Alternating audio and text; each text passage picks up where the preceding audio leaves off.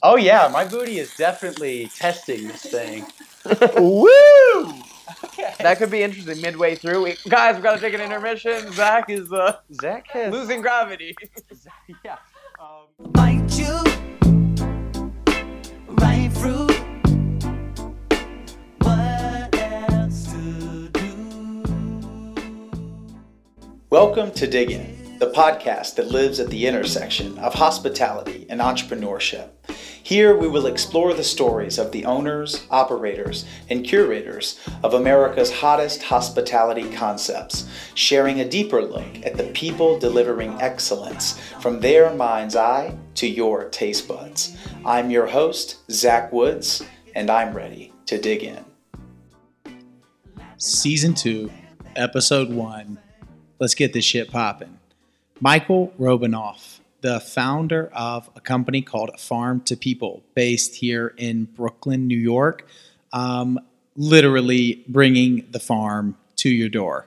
Um, just a, a quick word before we get into the episode uh, about uh, my personal experience with Farm to People. Uh, when when I interviewed them, I, in full disclosure, I had never actually used the service. Um, but thanks in large part to my uh, to my lovely girlfriend, um, we are now happy Farm to People subscribers. Um, yes, everything is a subscription business in 2019. Um, and I just can only say, and I didn't have this perspective when I was interviewing Michael, unfortunately, um, though I do think the conversation is incredibly uh, illuminating and, and super happy and super energetic uh, despite that. Um, I can now say, as a customer of the product, um, it's just incredible. Michael has uh, hospitality baked into his blood. I'm pretty, I'm pretty sure uh, this guy has uh, has really been working in the industry for a very long time uh, through his father and later uh, into his own venture. Um, actually, dropping out of college, like a lot of entrepreneurs uh, seem to be doing these days. Uh, Steve Jobs forward.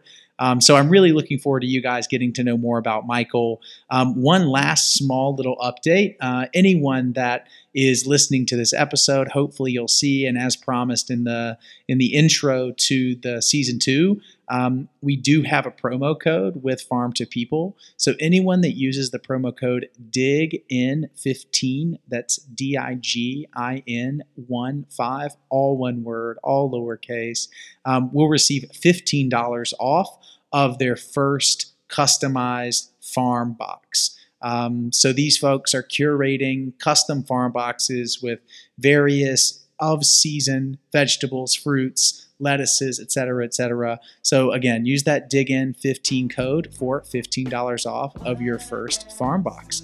Um, and without further ado, I give you episode one, season two with Michael Robinoff and Farm to People.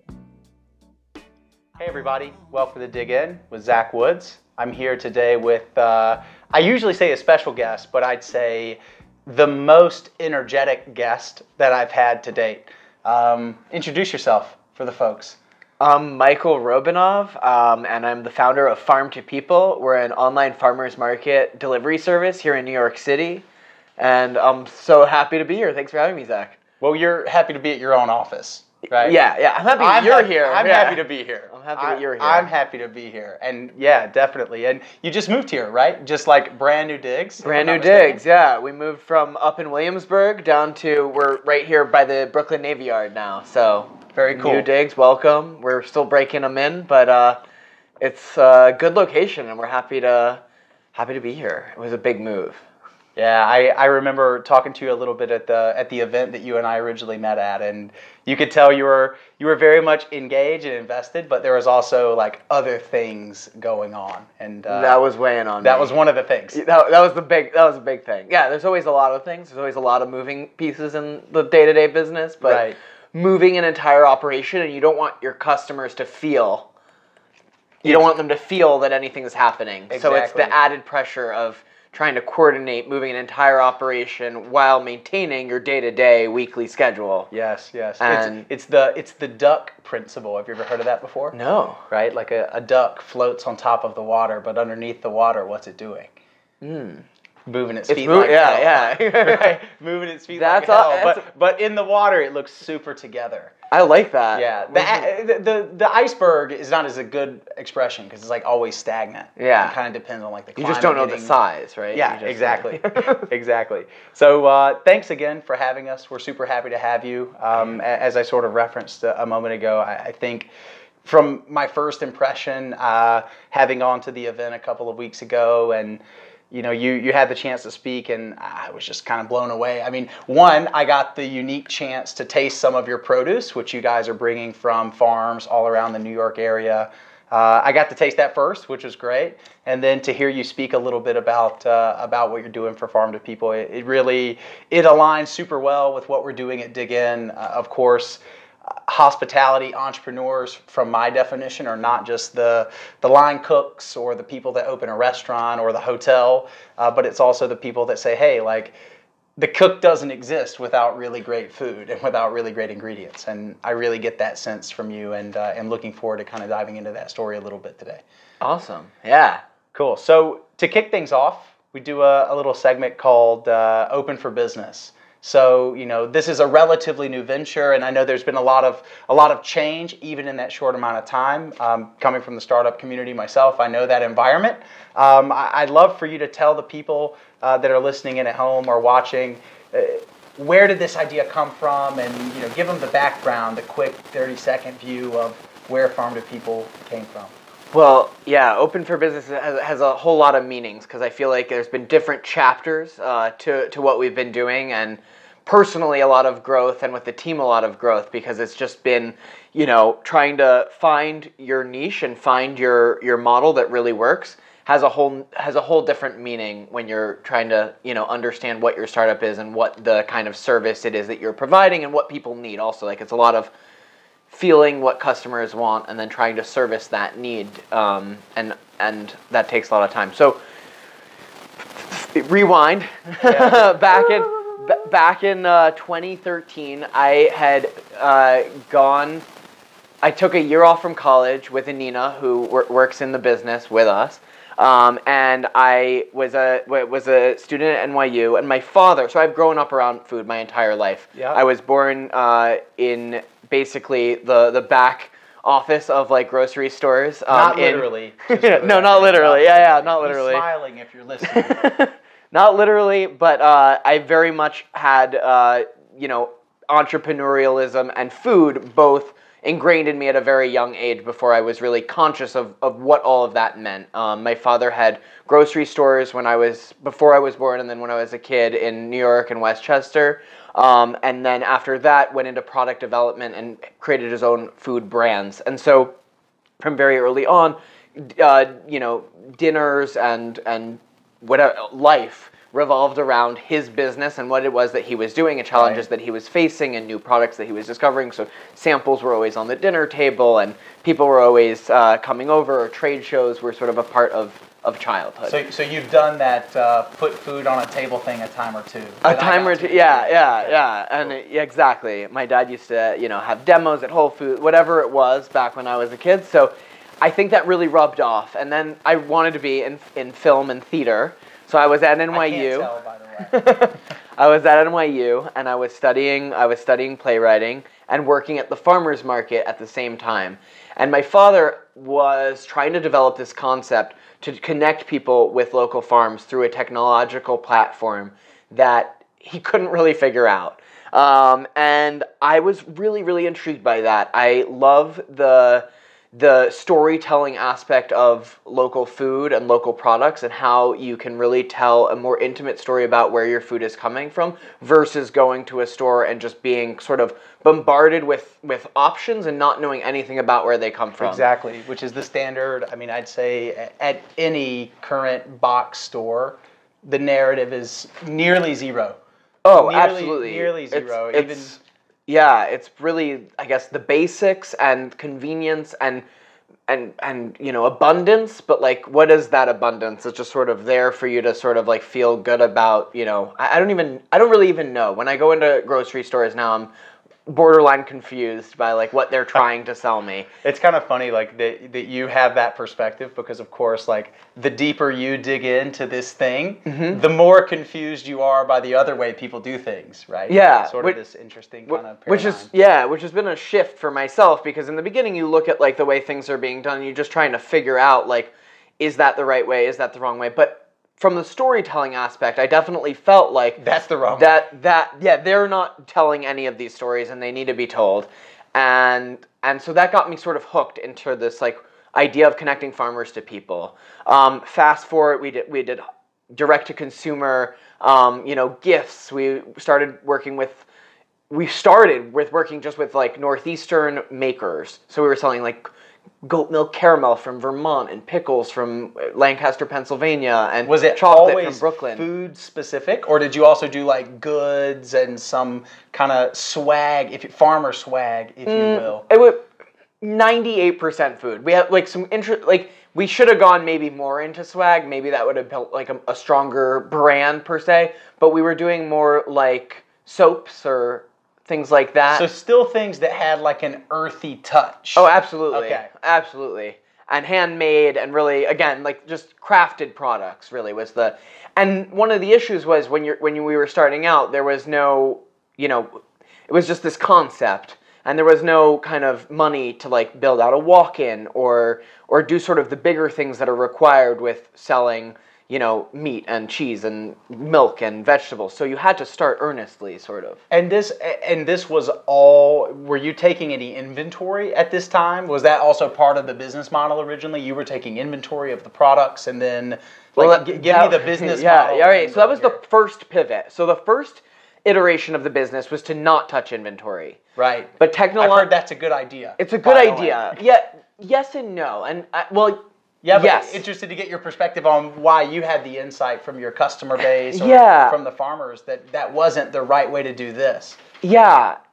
So I want to say like yes, that's a great business model for so many types of merchandise. So like if I'm selling t-shirts, if I'm selling jewelry, if I'm selling like and these can be you know like Etsy for instance, Etsy, great business model and touching no inventory. But you're able to sell like a $40 earring or an $80 earring or a $2000 like Or a fifty million dollar earring. it could be really expensive. Exactly. What? Yeah. Whatever. And that earring, no matter what it costs, always weighs like a couple ounces. that amount, right? Yeah. And you can ship that earring in a in an envelope, and it will cost you two dollars and fifty cents or three dollars. So your variable cost metric is relatively the same no matter what the good is. and your margin's a lot higher. So like, I guess yeah, you're able to sell something for fifty dollars and get it to someone for two fifty. Quickly with food, you started to realize like I'm selling a three pound jar of pickles that costs eight ninety nine. right. And then shipping probably and shipping costs cost. like twelve dollars. Right. And so really quickly, you're like, if I'm shipping all of these different things from different farmers and makers, the shipping cost to the customer on getting like eight different things is more than the cost of the products. Wow. And yeah, that was a pretty bum- that was a bummer. You were like brilliant idea dash. yeah, yeah. So then we started to feel feel like, well, let's build a brand. Let's pick our, our, our favorite products. Let's bring them in. Let's inventory them. Not a not a huge assortment, but just a few. Bring them in and start to tell those stories. So I think initially we had maybe like fifteen or twenty producers um, wanted to really tell those stories, and then people could bundle. So you could get pickles and goat milk caramel and whatever all from one centralized warehouse and the shipping now as a result for those eight items is Because you still can one shipping. consolidate those things into one place. yes exactly To, to, to foreshadow, how many, so conception of idea 2013, Mm-hmm. we're in 2019 for those that are, you know, maybe listening in the future, I don't know, or listening in the past, who knows what's happening. Um, how many pivots are we in? if you had to name a number, I, I just I don't know. to, to illustrate the point that like Yeah. people think you just I just started this business, and that includes a restaurant, that Oh, includes yeah. a hotel, right? It's it's not always well they opened a restaurant so I can do it. Um, if you had to How pick many? a number, probably between five and ten five and ten. Okay, so some bigger than others that was a selfish question because now I'm pivoting to the second of the section. awesome yeah Which is what's the latest one, fresh from the oven, what's the latest thing that Farm to People is doing? How have you, with listening to the marketplace, with listening to customers and suppliers in a two-sided marketplace, what what's the latest and greatest from you all right now?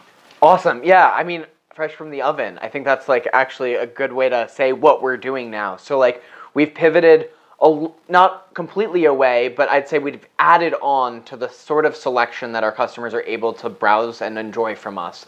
So the idea was really listening to people wanting to wanting to get better, fresher food delivered, wanting to be able to support local farmers in a way that initially we couldn't support. So how do you get kale from a farm in New Jersey to a customer on the Upper East Side? How do you get, you know, mozzarella from, you know, someone in Lancaster, Pennsylvania to someone in Williamsburg? So we've been able to now, as we've grown, as we have a, more of a customer base, we've been able to find cold storage solutions, logistics solutions. All of these different things have just been time and failure and, and building on these experiences to be able to come out with really an awesome new site that now is catered to the New York City public pretty much only and very specifically Yeah, and allow absolutely. them to enjoy sort of the bounty that is around us in upstate New York, New Jersey, Pennsylvania. This time of year especially, we're getting literally 100% of our produce box produce That's amazing. from right in our local food shed. Um, we're working with more distributors and farmers and logistics providers from around the city to be able to kind of bring that product in and get that to more homes.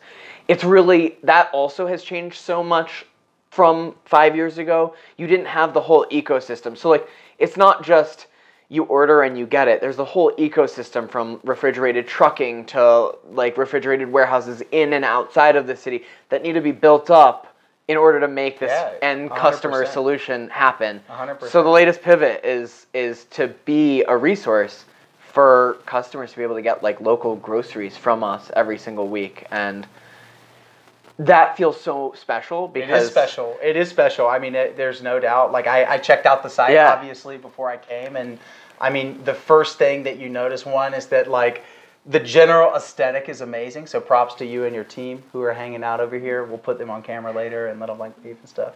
Um, but I, I think the second and probably the most profound point, aside from the general aesthetic, is it is just like wham.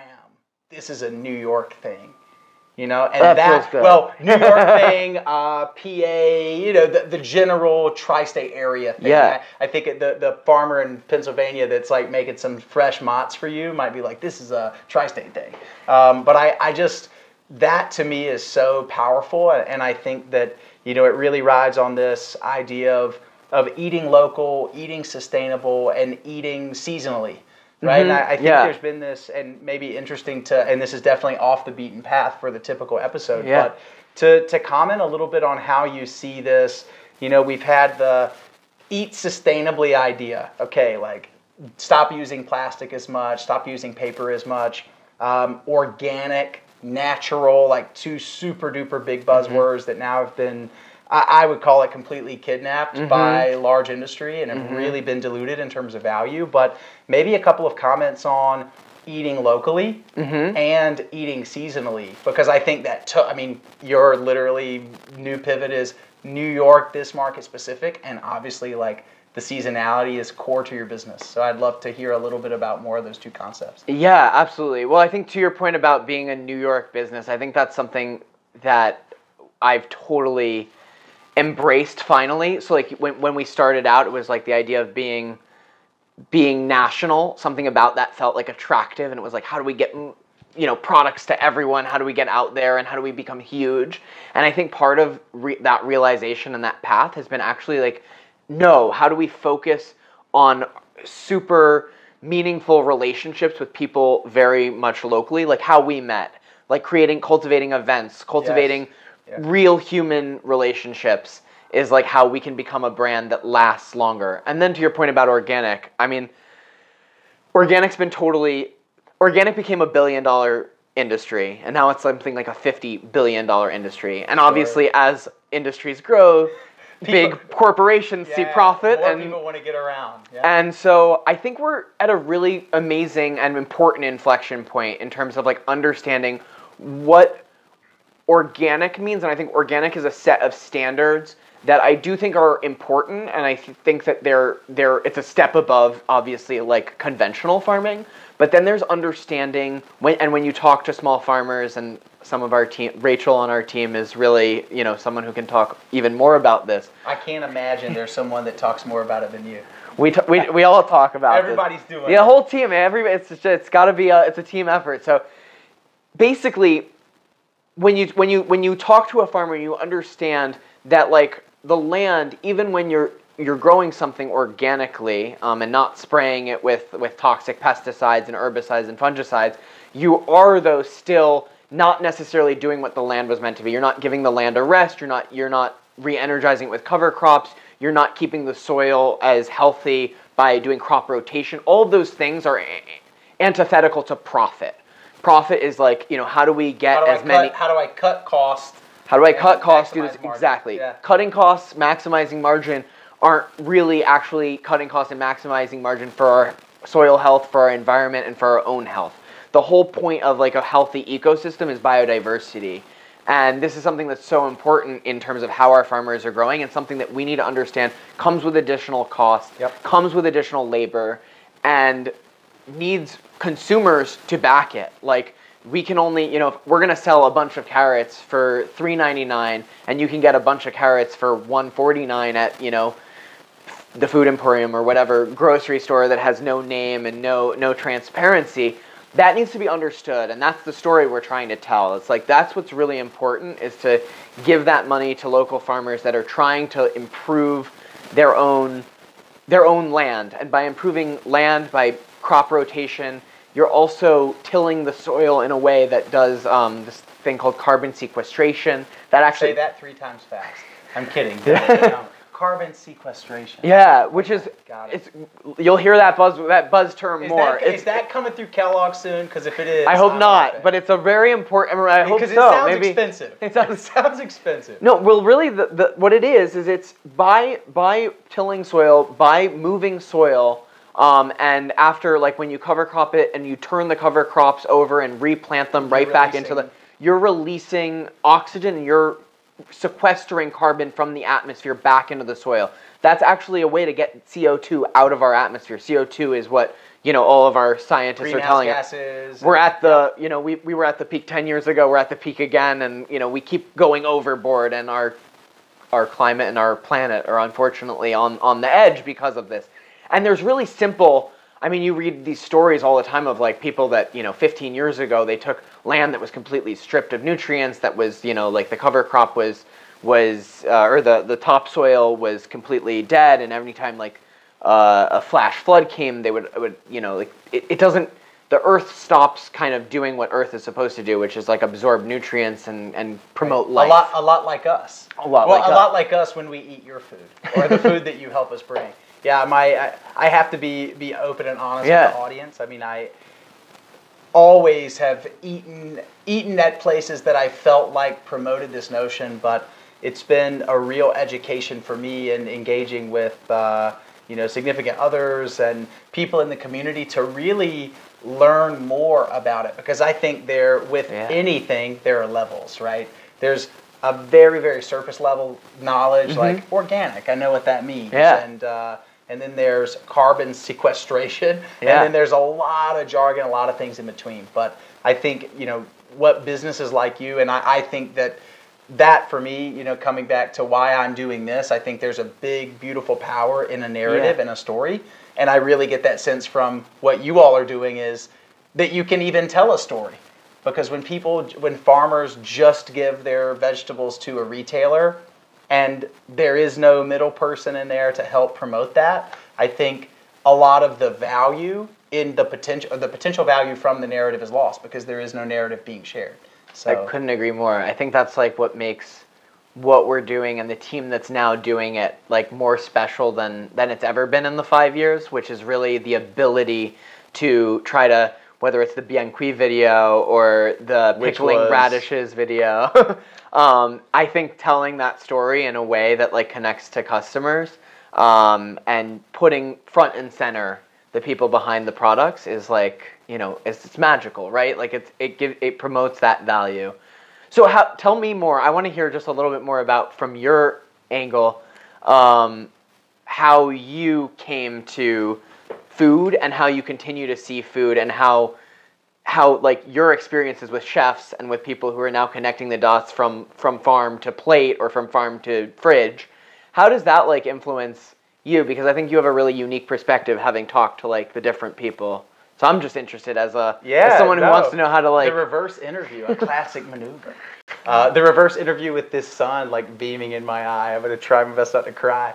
Um, yeah, no, it's a it's a great question, and thank you for asking. I, I mean, I think my journey with food, coming from a very rural small town in South Carolina, and looking back now, 31 years young later, Yeah. um, I, I recognize what a gift that was, in fact, because I don't come from a super industrialized area where we're, especially in a city like New York, it's very possible to be really out of touch Yeah. with where your food comes from. I mean, you can go a whole day without seeing a tree, much less a tomato plant or okra or green beans or rice.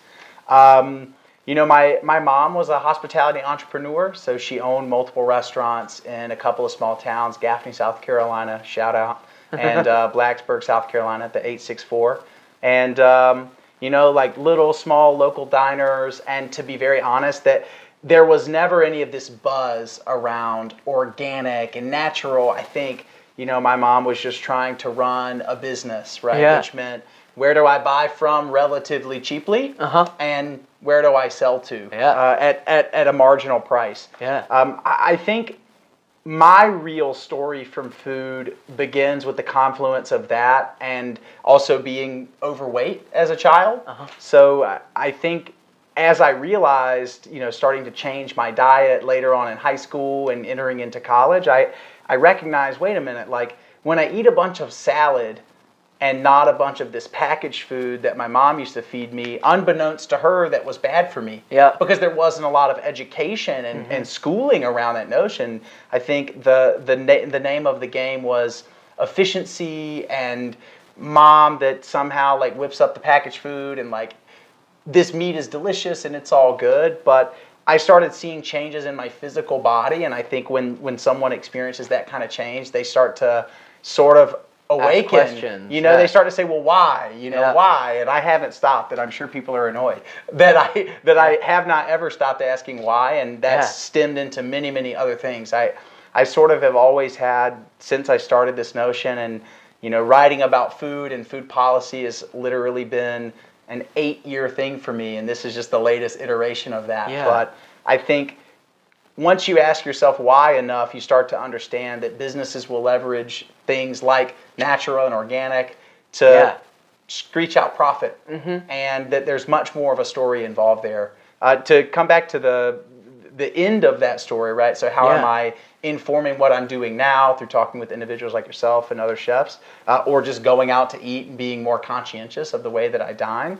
Um, I, I think what I clearly see is that chefs have way more of a, proclivity to work with individuals such as yourselves or go direct to farmers not only because they see that consumers are becoming more aware which i think is a great like market pull but i think there's also a push from them directly because i believe they're beginning to realize that wait a minute, like I have a real role in the health outcomes of individuals.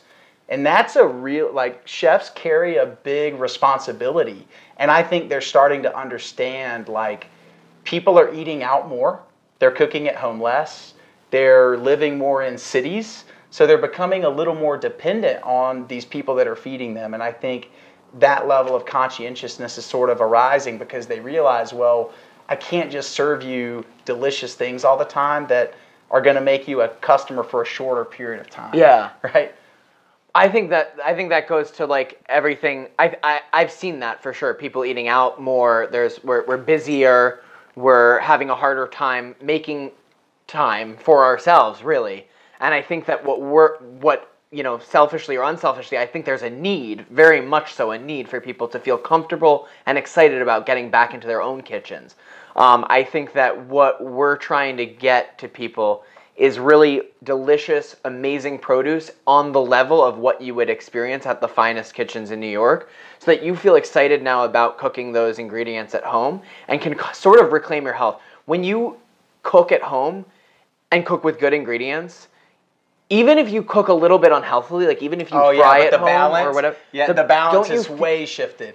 but Yeah. don't yeah, don't you feel better? You Oh, feel healthier. it Like even if you make fried chicken at home versus eating fried chicken out, you just somehow there's something like in your gut and something in the ingredients that you're using. It might be the the oil you're frying it in that it hasn't been sitting on the on the in the fryer for three days. It's not rancid. You just feel better. So we're really focused on like making one new ingredients accessible um, and two like making cooking in general accessible. I think one of the things that's really where we can push the envelope so to speak in terms of like getting people and getting local farmers like and and helping to merge that sort of system that needs i don't know fi- definitely fixing is that when you go and you shop at the grocery store or, or you shop without sort of the the urging or the pushing of someone like helping you guide or helping you educate about what you're eating Yeah. is you'll do default to the things you know Oh, absolutely. i mean it's the same thing in in school or in life like if when you're com- you you have your comfort zone and unless you're like really pushed or made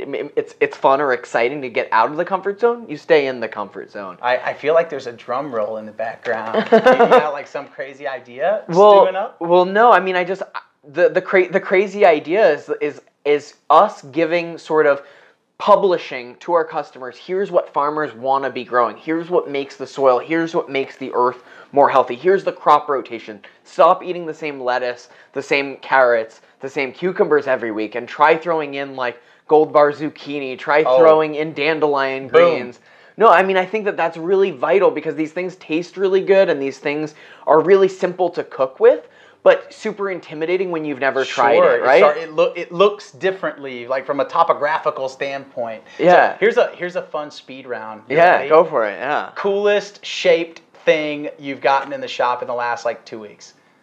Oh, garlic scapes? Ooh, what does that look like? Ah, shit. Describe it. Uh, if it were a cloud, so, what would it look so like? it's the it's the thing that becomes the flower on the top of the garlic. So it's like this long, spindly kind of thin green, almost like vine-looking thing. Um, but it grow, you know, it grows as part of the garlic plant. So it when you eat it, they're delicious. They come in the spring Oh, before the garlic is ready. Do we have any garlic? Yeah, garlic scapes. So, gar- so garlic scapes. All right. Well, I just love garlic. So garlic scapes are the, the thing. The, the it's an unknown ingredient because because er, like you're you're growing garlic. You're growing the plant for the garlic, and the garlic can then be cured and kept, and and you can use garlic year round. It's this great storage crop. Obviously, everybody cooks with garlic, and we all know garlic. The garlic scape is the special treat that the garlic plant produces. So it's doing before- this thing. It's like the squash bloom. Squash blossom, exactly. It's Boom. exactly. It's the squash blossom to the garlic plant.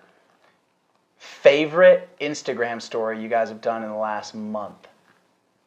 Go Okay. check out the Bien Cuit video. It's fresh in the mind. I Fresh out the oven, too. fresh out the oven. Which is rude that you're taking my line. yeah. It's rude. Touche. Yeah. Baked today, delivered today. I loved it. I loved it. I thought it was so nice. Yeah. Yeah. So the t- Rachel and Eno went one morning, uh, early in the morning, to watch Bien literally take the the loaves that we were delivering to our customers out of the oven. They interviewed Zach, who's the head chef, also Zach, head chef over at Bien who could be a good uh, interview candidate down the line. He runs a really unique dot dot business.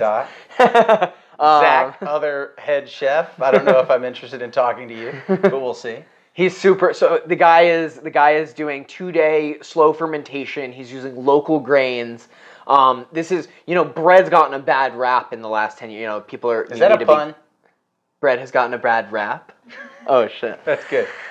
Um, you know they, it's it's unhealthy gluten. You know gluten wheat. We're having a hard time digest it. It's, Yep. A lot of the problem there is that we're eating you know dead wheat and the bread is you know has unnatural yeast. It's making it rise quickly and it's just really hard. Our bodies are, have a hard time digesting that. When you are naturally fermenting, slow fermentation, uh, you know, taking local grains and letting them rise naturally over Right. time. Yeah. It's actually It's- the stuff that builds civilizations. Yeah, Yeah, exactly. believe It's, it it's like probiotic. It's the same as beer. It's the same as yogurt. It's like probiotic rich, really nutritious, and you know, frankly, really good for you. And del- and we de- we deliver it. So that was a really cool kind of opportunity that sprung off. They went and filmed him, got some really great footage, and then it's really fun whenever I get to like open up Instagram and just see like kind of how far we've come, what we're delivering, and and it's a fun reality check, right? Like we're Yeah, just in the 100%. business doing doing our best to just keep going, and, and Your head's and down, and then you look up and you're like, oh shit, like we're actually making some headway here. Totally, that's a Speaking great of feeling. speaking of headway, last speed round question. yeah. We're doing like a little bit more like a sentence round, paragraph round, whatever. It's fine. yeah, I can go shorter. What what is the best thing you've heard from a customer in the last X amount of time? What's like a feedback you've gotten that you're like, man, this is worth doing. I'm really stoked I'm doing this. Hmm. This may not be the, the most obvious answer, but this woman, this is like so friggin' crazy. This woman sends us a picture of this squash that she um, has in her backyard that she's growing. And she said, I got this squash seed from you last summer, and I don't know, remember what variety is, but I planted it in my backyard, and this it's summer thriving. it's blooming. Yeah. She's like, and it was a spaghetti squash, a young spaghetti squash. And so, literally this morning, Rachel, on her way to work, went to Greenpoint and filmed this woman. Air pound for Rachel. Film this woman cutting up. I don't yeah, cutting up the squash and examining the the the bounty spaghetti- of the spaghetti literally style. literally you can take your produce box and then regrow your own produce box the next week. No, that's like The next it- year. That's like reverse inception. I, I it's so that's so cool. and it just shows the connection to your food right like that to me is just like you know people literally take taking a box and taking nourishing food that we're providing and then putting it back into the earth creating a, a garden that's producing spaghetti squash in greenpoint like how great is that for for us for the earth for everything so i love that Farm farm to people so people can farm. people to farm people Yes. to farm It's I love be- it. It's gonna be my non-profit charity organization when I'm a philanthropist. No, I'm kidding. yeah, yeah, maybe, maybe one day. Yeah. So, what do you do in your spare time when you're not doing this? Like, I, I- I think obviously this is a, a venture that you're extremely passionate about. You're five years in. Um, I mean, you, you said earlier, you kind of alluded to an interest in theater, an interest in performance. Uh, are you going to theater? Are you performing on the streets? Tell me a little bit about Definitely, Michael out of here. definitely not performing on the streets. Uh, although that's an idea. Yeah, yeah, If- tip jars. I mean, that's a good Yeah, thing. When, yeah, when- when the when the going gets get, gets rough, you'll Yeah, see me on the L train.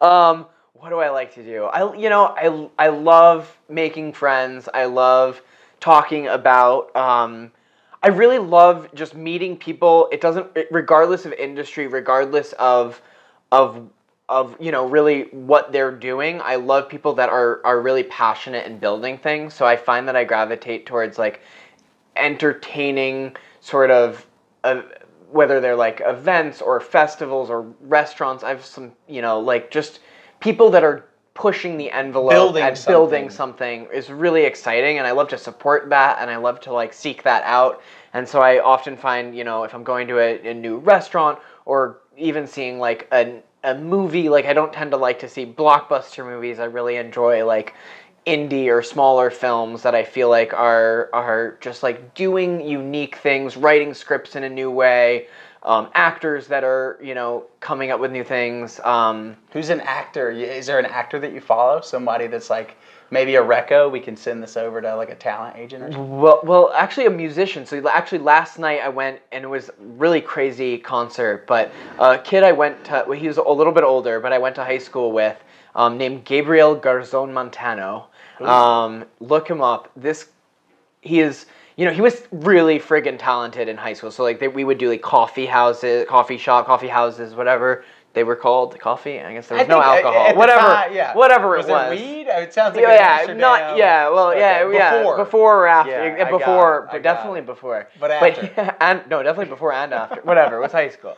This guy was super, super talented, um, and has really like. I mean, now it's what twelve years later, I think, since he graduated, and he's just like evolved musically. So we went to Industry City, and they have the summer series Nice. and we nice. watched uh, one of the outdoor shows there and it was raining and i was really bummed and then the rain stopped right as he went on, and it was just way. this amazing like hour and a half set. And so again, that's really cool. Like that was like I'm not on the cutting edge of like what music is happening at all. I just love like I have a connection. I like I I followed this know guy, guy. because yeah, Yeah. like I don't know him. He was four years older. I know like watching him grow and wanting to support his creativity. That excites me. Like people there's so many people doing really cool shit and really putting their their names on the line their craft on the line and whether it's a farmer a musician a story writer a new podcast like that's what the world needs. The world needs like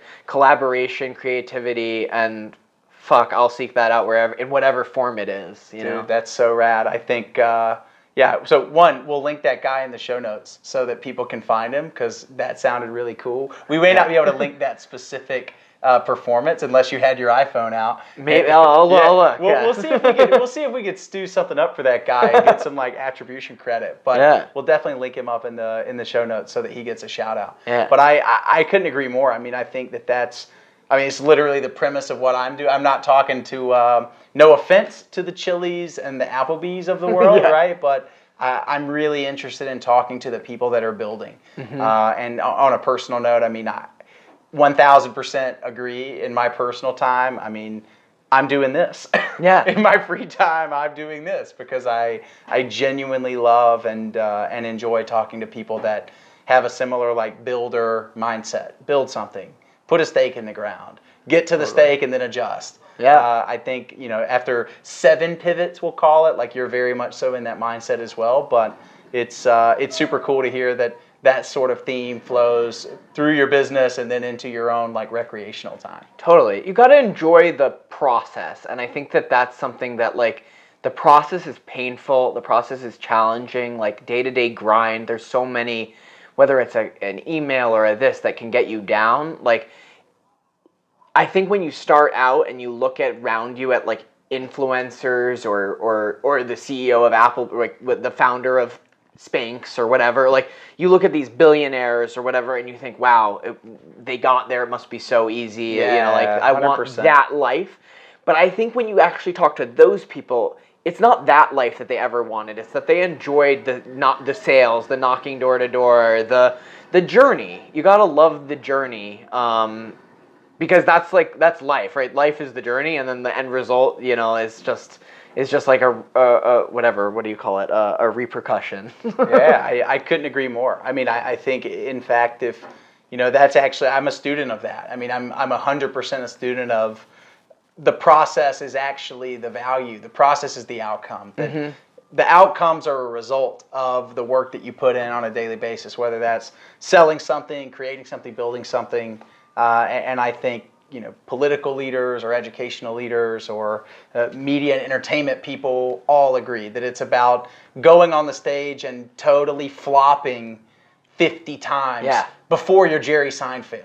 Yeah. Right? Nobody saw the fails. Nobody saw him taking a train from Long Island into the city and then just looking like a dumbass. Yeah. Uh, nobody sees that. Now, podcasting is a little different because you could start one of these bad boys and be terrible, and everybody sees it immediately. So I got to be careful not to not to be too bad. But uh, I think. But you can't worry about the failure. You can't worry about it. I feel I feel like you know that's part of the journey. And people, if you if you're honest and and and forthright about it, and you make a mistake and you own up to it, and you try something new, and you're pushing the ba- people are people are tough. People are critics, but people are also forgiving, and I think people respect hard work and innovation and understand that over time. Nothing bothers me more than people not like being supportive of whatever industry it is, just kind of people pushing the boundaries. And you know that when someone's trying something new, it could fail spectacularly. The odds are probably that it will. exactly. And so when people then, when it actually does fail, people are like angry or what. You know, it, I feel like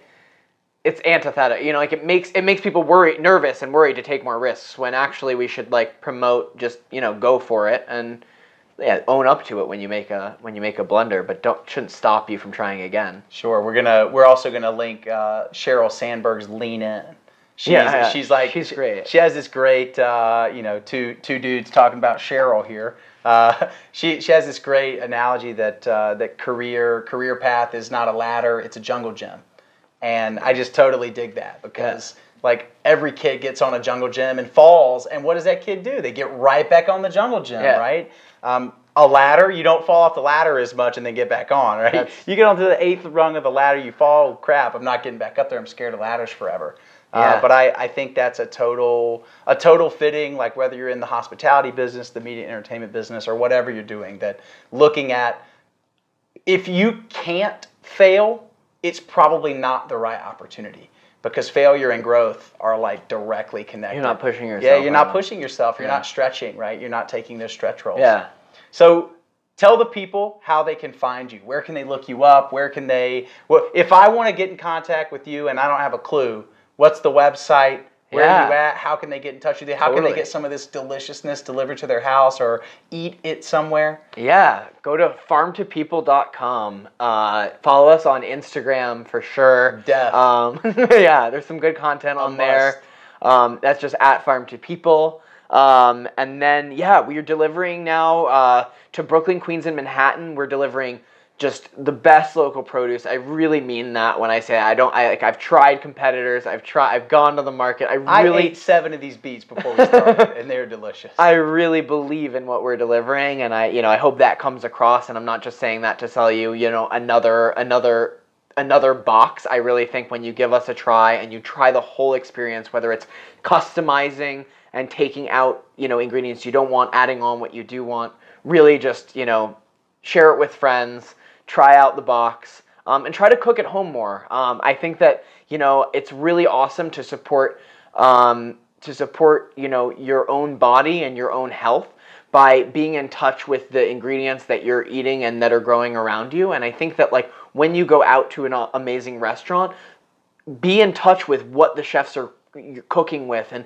take inspiration from some of the most creative people in our community the people that are cooking you know making sauces or doing herb dishes or or cooking meats in a new way and then be inspired by that and go home and challenge yourself to try to create some of the dishes that you're experiencing at some of the really cool restaurants um, because i think that restaurants should be you know a place where we go to like Educate. educate and, and talk to the chefs, ask questions. Chefs are great people, as as we know, and they're they're really Most there. Yeah, yeah.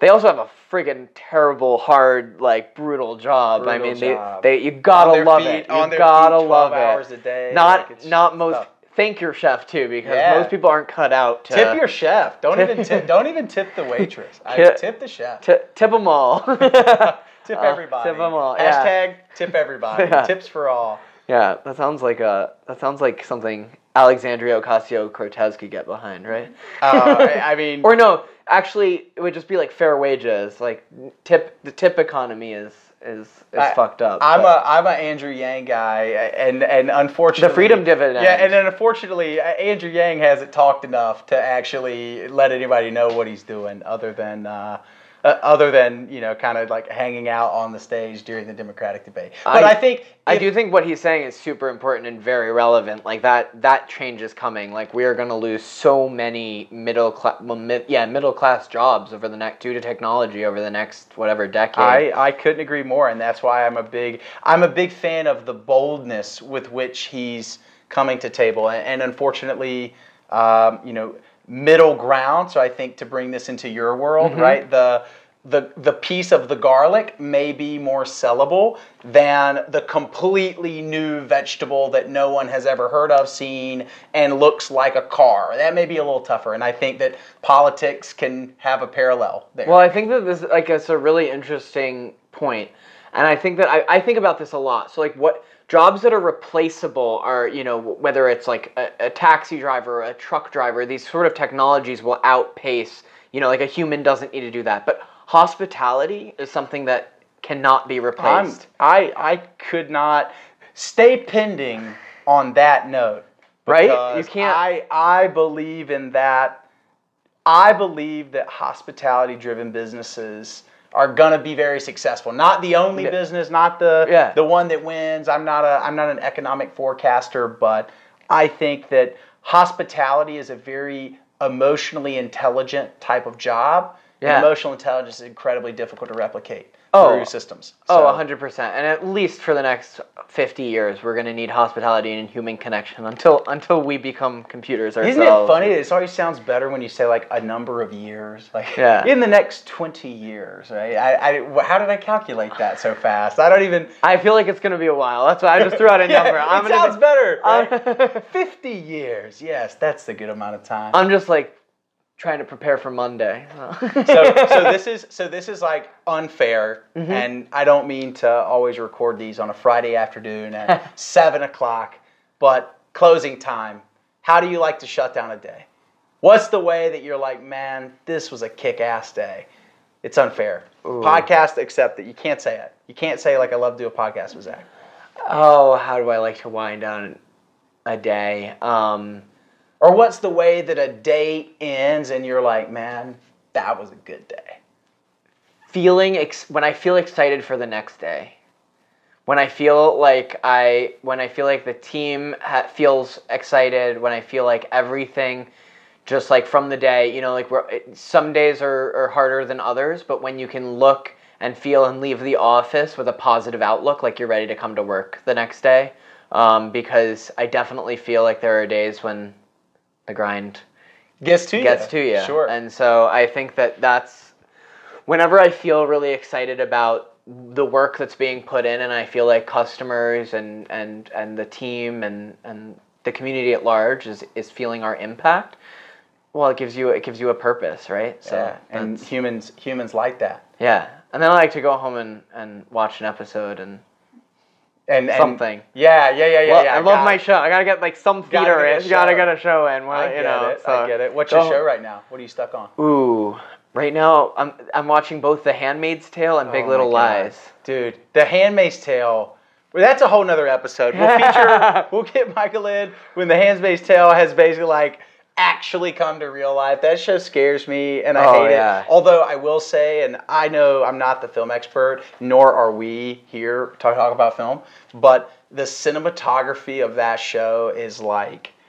I love photography Mm-hmm. in general, and I'm just like, whoa, it's so beautiful. Mm-hmm. Unfortunately, I think they lean a little too much on the cinematography and not as much like we need to move the plot forward, guys. Like we- we're shooting this three episode- scenes in the whole episode. Like we gotta do a little more. Yeah, yeah, but it's a it's a it's a great great characters and it's a really scary kind of scenario to to have think about. To think about. Well, And- luckily we have fresh vegetables yeah, and you to help us keep our Keep us roots. grounded, keep our us roots, yeah. grounded, yeah, in the real world where you can have fresh produce delivered locally here in New York. Call this guy, text me, call me, email me, and we'll find yeah. a way to get awesome food to your door. Yeah. yeah. So- anytime. Thanks a lot for being here. I really loved it. Or thanks a lot for letting me be here, I should say. Yeah, Um, your anytime, energy is totally infectious, and I wish you nothing but the best. And uh, I think that we're going to have some chefs and some people eating your food now, thanks to this. So, I love it. Thank you so much. hey, I you're appreciate welcome, it. man. Good stuff. Lighting up the whole damn Awesome. Good.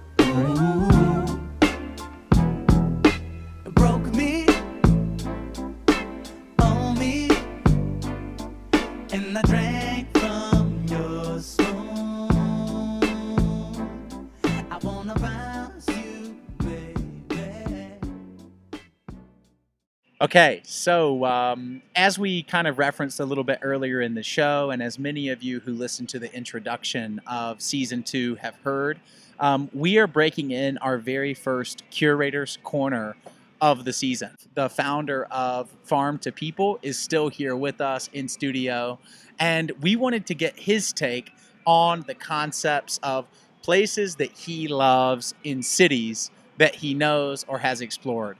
Um, obviously, I think maybe one of the great places to start would be New York. Even though we've interviewed a lot of people that have businesses in New York, Michael, not everybody is a native New Yorker like yourself. So uh, maybe give us a couple of inside recommendations that people could explore with you, um, or maybe not with you. I'm not sure if you're gonna. If you'll VIP tour them, that would also be awesome. But uh, you can decide that at the end. Yeah, absolutely. Hit me up. We'll we'll go we'll go restaurant hopping. That's always a favorite activity of mine. Um, oof, I mean it's a great city, and I yeah, like you said, this is this is my life, and so I love to eat out. It's got to be one of my favorite things to do, and uh, asking the Ooh. ri- asking the right guy Asking- here. Yeah. So I grew up. I grew up on the Upper West Side, and so I think, and and sadly, this place wasn't there when I was a kid, but uh, opened, and my parents still live up there. So every time I go visit the parents, I love to go check out uh, Red Farm with them. I think that Red Farm. Are you familiar? No, I don't know Red Farm. Red Farm's really awesome. It's a Chinese. Uh, it's like a farm to table Chinese restaurant. Um, they have a spot uh, in the West Village, um, which is really really small. It's above a uh, Peking duck spot that they also own called Decoy, which is the best Peking duck in the city. D- decoy, such a good name. yeah. I love that. That's a brilliant Peking duck spot name. Oh my god, I'm jealous. yeah, I thought this podcast name was good. Damn it. Dig in, dig into Decoy. De- no, we can't. They they beat me. I just got to give up when I know I'm beaten. Um, and then they have a yeah, so they opened an outpost on the on the Upper West Side. So whenever whenever I want to catch up with the parents, um, that's our go-to spot. Um, And then on the on the other side of town, or actually in the other town in Brooklyn where I live, ah, so many so many great spots um, that have been opening up. So much change in the last five years. No I've been doubt. there for a while. No doubt. Um, I gotta say, I love, love, love Ops. It's the second most popular pizza spot in uh, Bushwick after Roberta's, No offense, which I guys. also also love. But something about Ops, the charm in there, the the wine selection, the salads, um, the just different types of pizza, the calzone, the pizzas. I think the sourdough sleeper. Buy a loaf of sourdough, four bucks or something on your way out. Breakfast the next day. Best one of the best sourdoughs you'll find in the city. Un- unbelievable place. I, I do know Agree, right? Ops. I, I, I actually lived there for like uh, maybe six months, like literally two blocks from Ops, and holy shnikes. The orange wine, the pizza, I mean, it is a major thing. Yeah, yeah. I have to say, it's got the crust. Whatever they put into that that crust, it's like a little bit chewy, a little bit tart. It's like I think it is a sourdough starter. It I've is, talked to the yeah. The the they imported an oven from Italy. It's like it's state of the art. So I definitely, if you're looking for great pizza and don't want to be. Uh, what Waiting in it? line waiting for- in line at for an hour and a yeah. half. Although the lines have gotten ridiculous, so go early or go late because Ops is now. It's but go. but go, But but, go. go. Per, per Michael's recommendation, maybe he'll go in advance of you and actually like I'm only 10 blocks away, so if you need me to go put your name down. okay, okay. We'll, we'll, we may disclose your email to certain people. we won't give that to everybody. Um, it's a perk. Here's here's a fun here's a fun thing. You, you and I were talking a little bit earlier about some international cities, and you know we do have. I, I'm proud to say some international listeners. I think we hit 12 countries last year, which is pretty exciting, and, and that's also news to Michael, I Yeah. guess. Um, but you were mentioning a country and a city in particular that you really loved, and a restaurant that you enjoyed. Yeah, absolutely. I found myself back in Berlin for the third time last summer, um, and have just really connected with this city. I think it's uh, it's changed a lot in the in the probably like seven or eight years since I first went. Um, I think it's just like you know filled with like culture and ideas and artists, and it's obviously it's obviously now more of a destination than it was like eh, you know even ten years ago. Um, but man, every time I go there, I find that the the types of food, the types of parks, the types of creativity that are happening there are, are amazing. And uh, and one restaurant that I went to on my last visit that was just really so so good was called Katz Orange. I think it's the Orange Cat. Um, it's right in the the the Mitte area.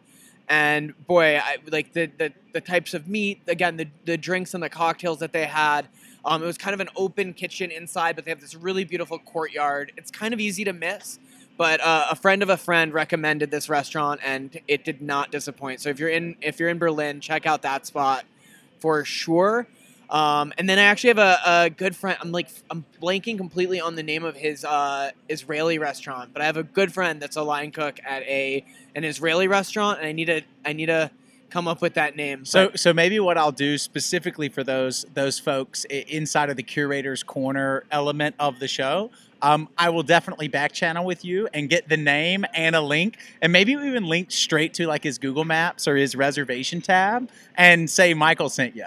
Absolutely. That'd be so dope. And one of my best, best, best friends is the cook there. So if you do end up in Berlin going there, hit you know, say Michael sent you, and he'll he'll hook Who should up. they say Michael sent them to? Who who is that person? His name is Emiliano Bombieri Morales. Oh my God! Get you some of that. Wait, is that the brother of the guy that you mentioned, who you went to the concert for, Gabrielle? No, Oh, no, different no, guy, different okay. guy, different, Different guy. They know each other. Oh my God! they they both have three names, which I feel like every person with three names has to have like a relationship because I'm like that is just an absurd quality to have. All right, flyer, one other city, one other bomb ass restaurant. I'm totally catching Michael off guard right now, but he's an eater. He goes out to places. I'm not catching him too far off guard. All right. Uh, Lisbon is a, an unbelievable food city. I think every single spot that we ended up into was was like you know just amazing food. Um, but me and my girlfriend, we made a reservation in advance at a one Michelin star restaurant for lunch.